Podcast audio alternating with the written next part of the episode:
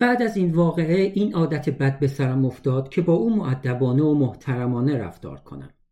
ادب و احترام وقتی جلوی قاضی ایستاده ای تا حکمت را بخواند معقول است ولی در یک رابطه ادب و احترام باعث عذاب می شود من معذب بودم چون او هنوز بی خیال برایان نشده بود و این حسم هم ناشی از شکی بی پایه نبود. شروع کرده بود به مقایسه من با برایان. همیشه هم من بازنده بودم. مثلا گفت من به اندازه برایان رومانتیک نیستم. چرا؟ چون یک بار در یک لحظه خاص عاشقانه به او گفته بودم من تو را از صمیم مغزم دوست دارم. تقصیر من بود که درک نمی‌کرد قلب چطور اعتبار سر را دزدیده. اینکه منشأ احساسات وحشی و عاشقانه در واقع سیستم پیچیده اعصاب مغز است و من به این دلیل نام بردن از قلب به عنوان منبع تمام احساساتم اجتنام کردم که قلب چیزی نیست جز یک تلمبو و تصفیه کننده خیس و خونین. این تقصیر من است.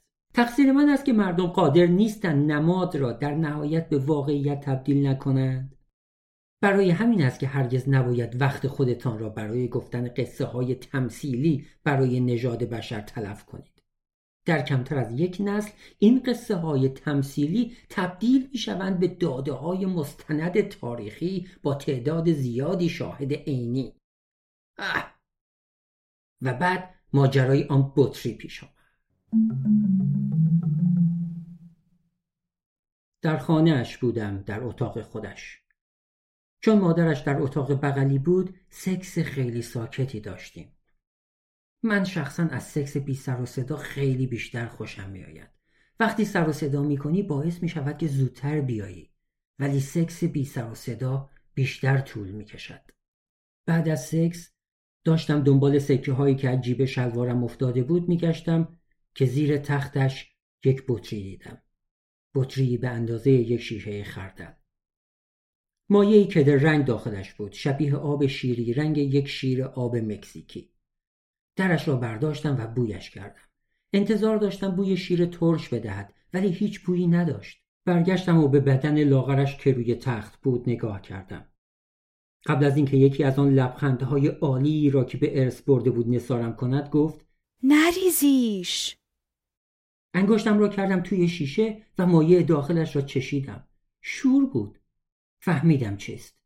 ولی واقعا می توانست همان معنایی را بدهد که فکر می کردم واقعا یه شیشه اشک دستم بود. اشکهای او؟ جوری گفتم اشک؟ آره. انگار تمام عالم و آدمی که می شناختم اشکهایشان را جمع می کنند انگار کل دنیا کاری نداشت جز ساختن یادبودهایی از اندوه. می توانستم او را تصور کنم که شیشه را به گونهش فشار می آورد و اولین اشکی که می ریزد شبیه اولین قطره باران بر شیشه پنجره بر سطح داخلش رد می اندازد. پرسیدم این واسه چیه؟ هیچی. یعنی چی چی؟ من اشکامو جمع می‌کنم. همین. یالا راستشو بگو. یه چیزی هست. اه نیست. حرفمو قبول نداری؟ نه که قبول ندارم. یک لحظه خیره نگاهم کرد. باشه. بد میگم ولی خواهش می‌کنم اشتباه برداشت نکن. خیلی خوب. قول میدی برداشت چرت و پرت نکنی؟ قول سختیه. از کجا بدونم برداشت اشتباه نمی‌کنم خب؟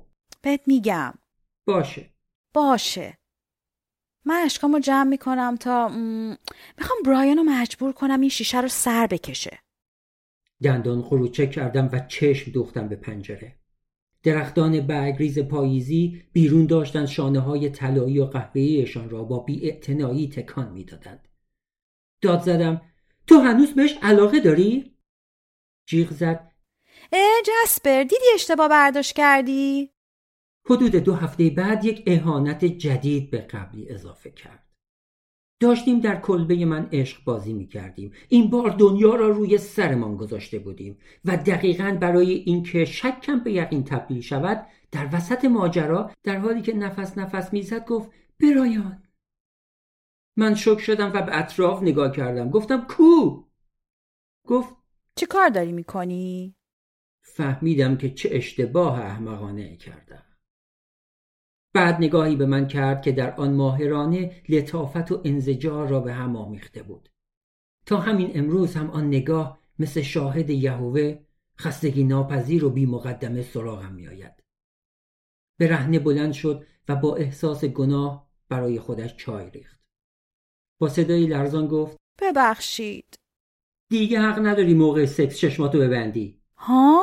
گفتم می‌خوام کل مدت سکس به من نگاه کنی فهمیدی؟ جلوی یخچال کوچک نشست و گفت چرا شیر نداری؟ دارم. اه فاسد شده. ولی به هر حال شیره.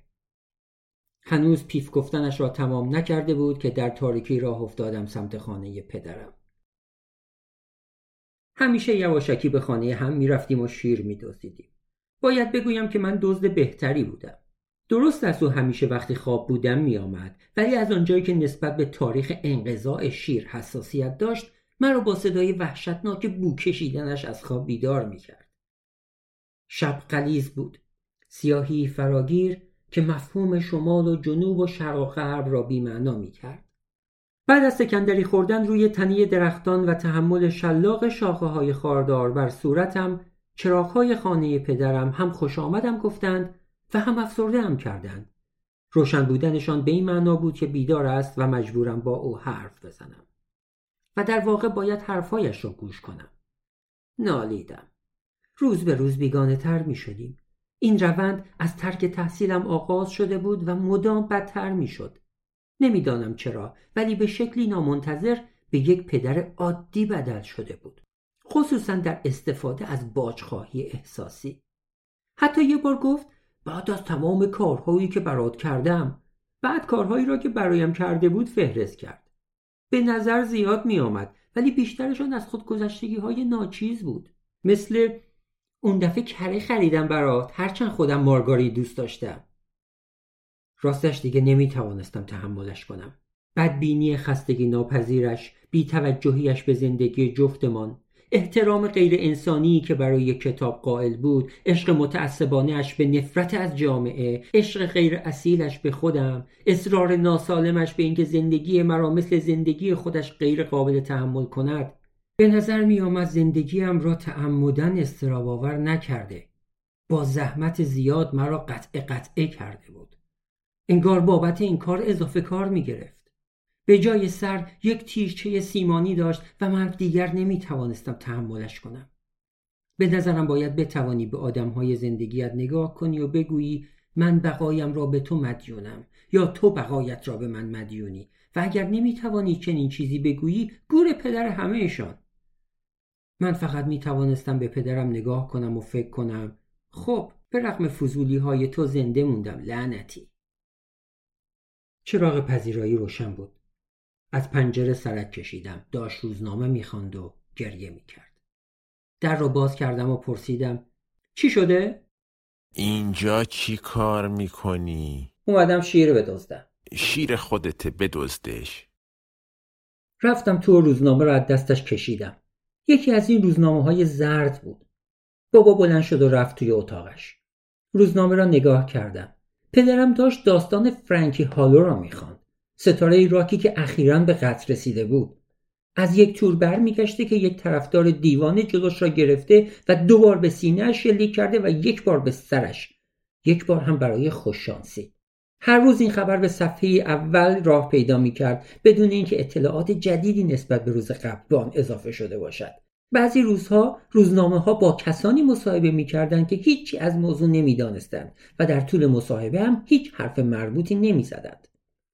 بعد آخرین قطره خون داستان را هم با کند و کاف در گذشته ستاره راک بیرون کشیدند و وقتی دیگر مطلقا هیچ چیز برای گزارش باقی نماند باز هم یک سری گزارش جدید چاپ کردند. فکر کردم کی این مزخرفات را چاپ می کند و بعد هم فکر کردم چرا پدرم برای مرگ یک آدم معروف گریه می کند با هزار جمله تحقیرآمیز که در سرم شنا می کردند ایستاده بودم و نمی‌دانستم به کارشان ببرم یا نه.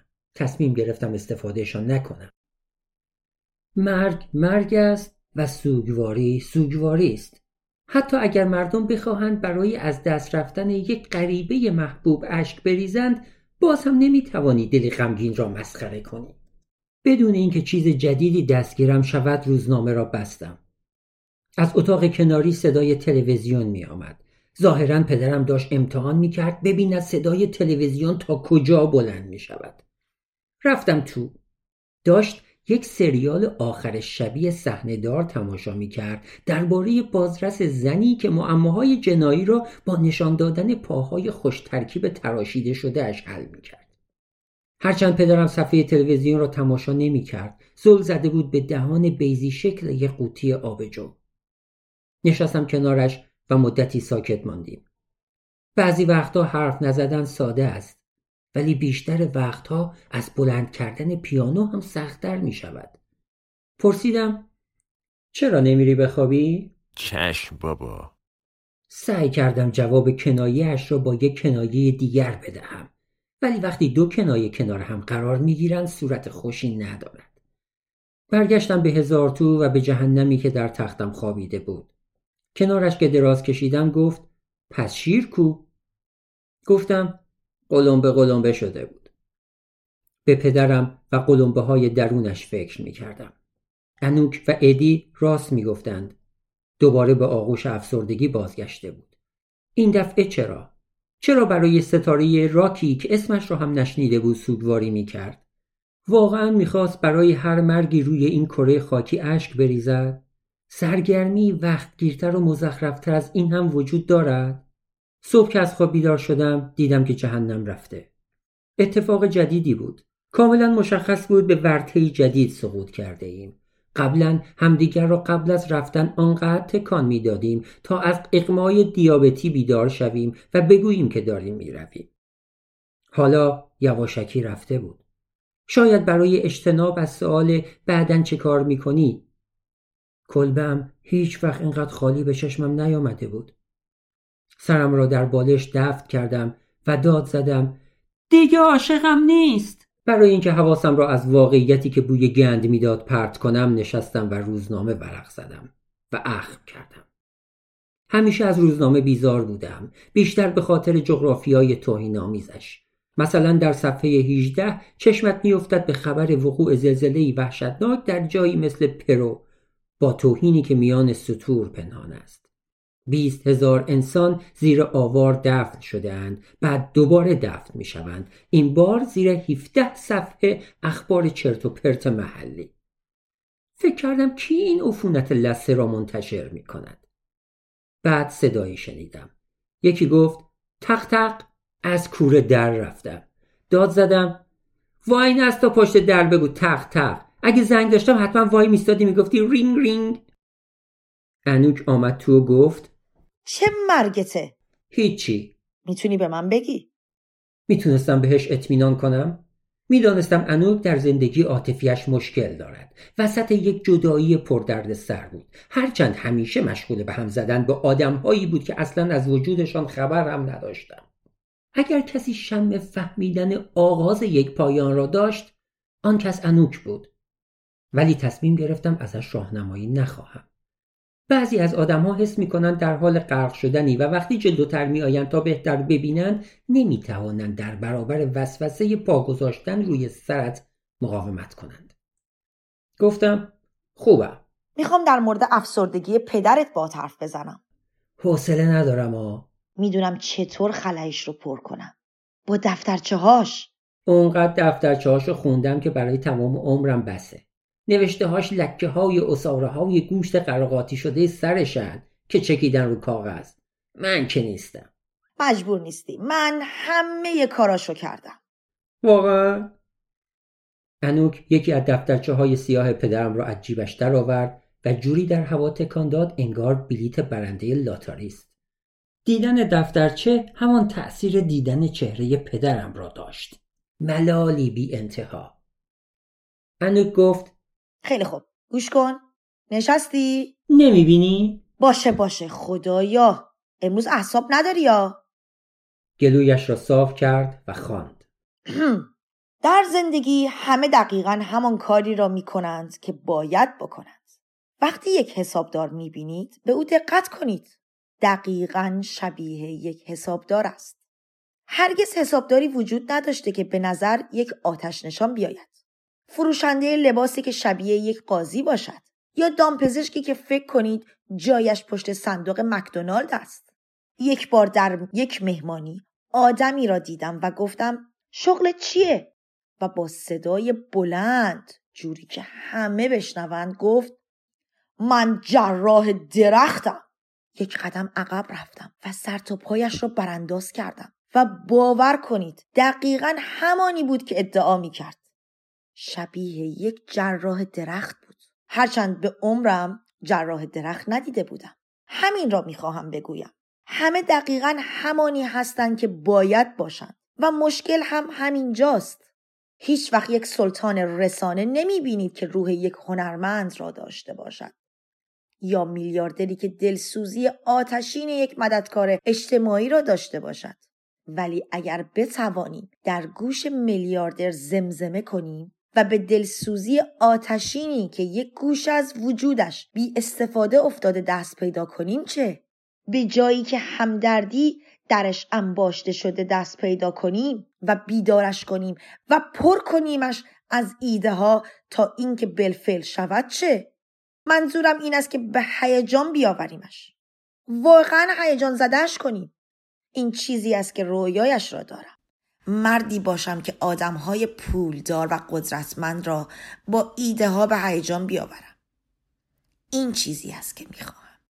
مردی باشم که در گوشی عظیم و طلایی ایده های شگفت انگیز را زمزمه می کند.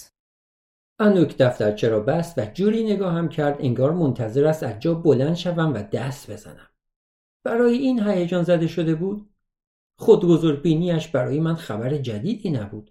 من این را وقتی کمکش می کردم از تیمارستان بیرون بیاید خوب یاد گرفته بودم. البته که آن دفعه خیلی شانس آوردم تا مطالب آن کتابچه های لعنتی را استخراج کنم تا علیه صاحبشان استفاده کنم. کاری که دوباره داشتیم انجام می‌دادیم. گفتم خب که چی؟ که چی؟ نمی‌فهمم. نمی‌فهمی؟ میشه هرچی من میگم تکرار نکنی؟ این جواب جسپر جوابه؟ سوال چی بود اصلا؟ سوال اینه که چطوری خلای پدرت رو پر کنی ساده است میریم یکی رو پیدا می‌کنیم چی پیدا می‌کنی؟ لبخندی زد و گفت یک گوش طلایی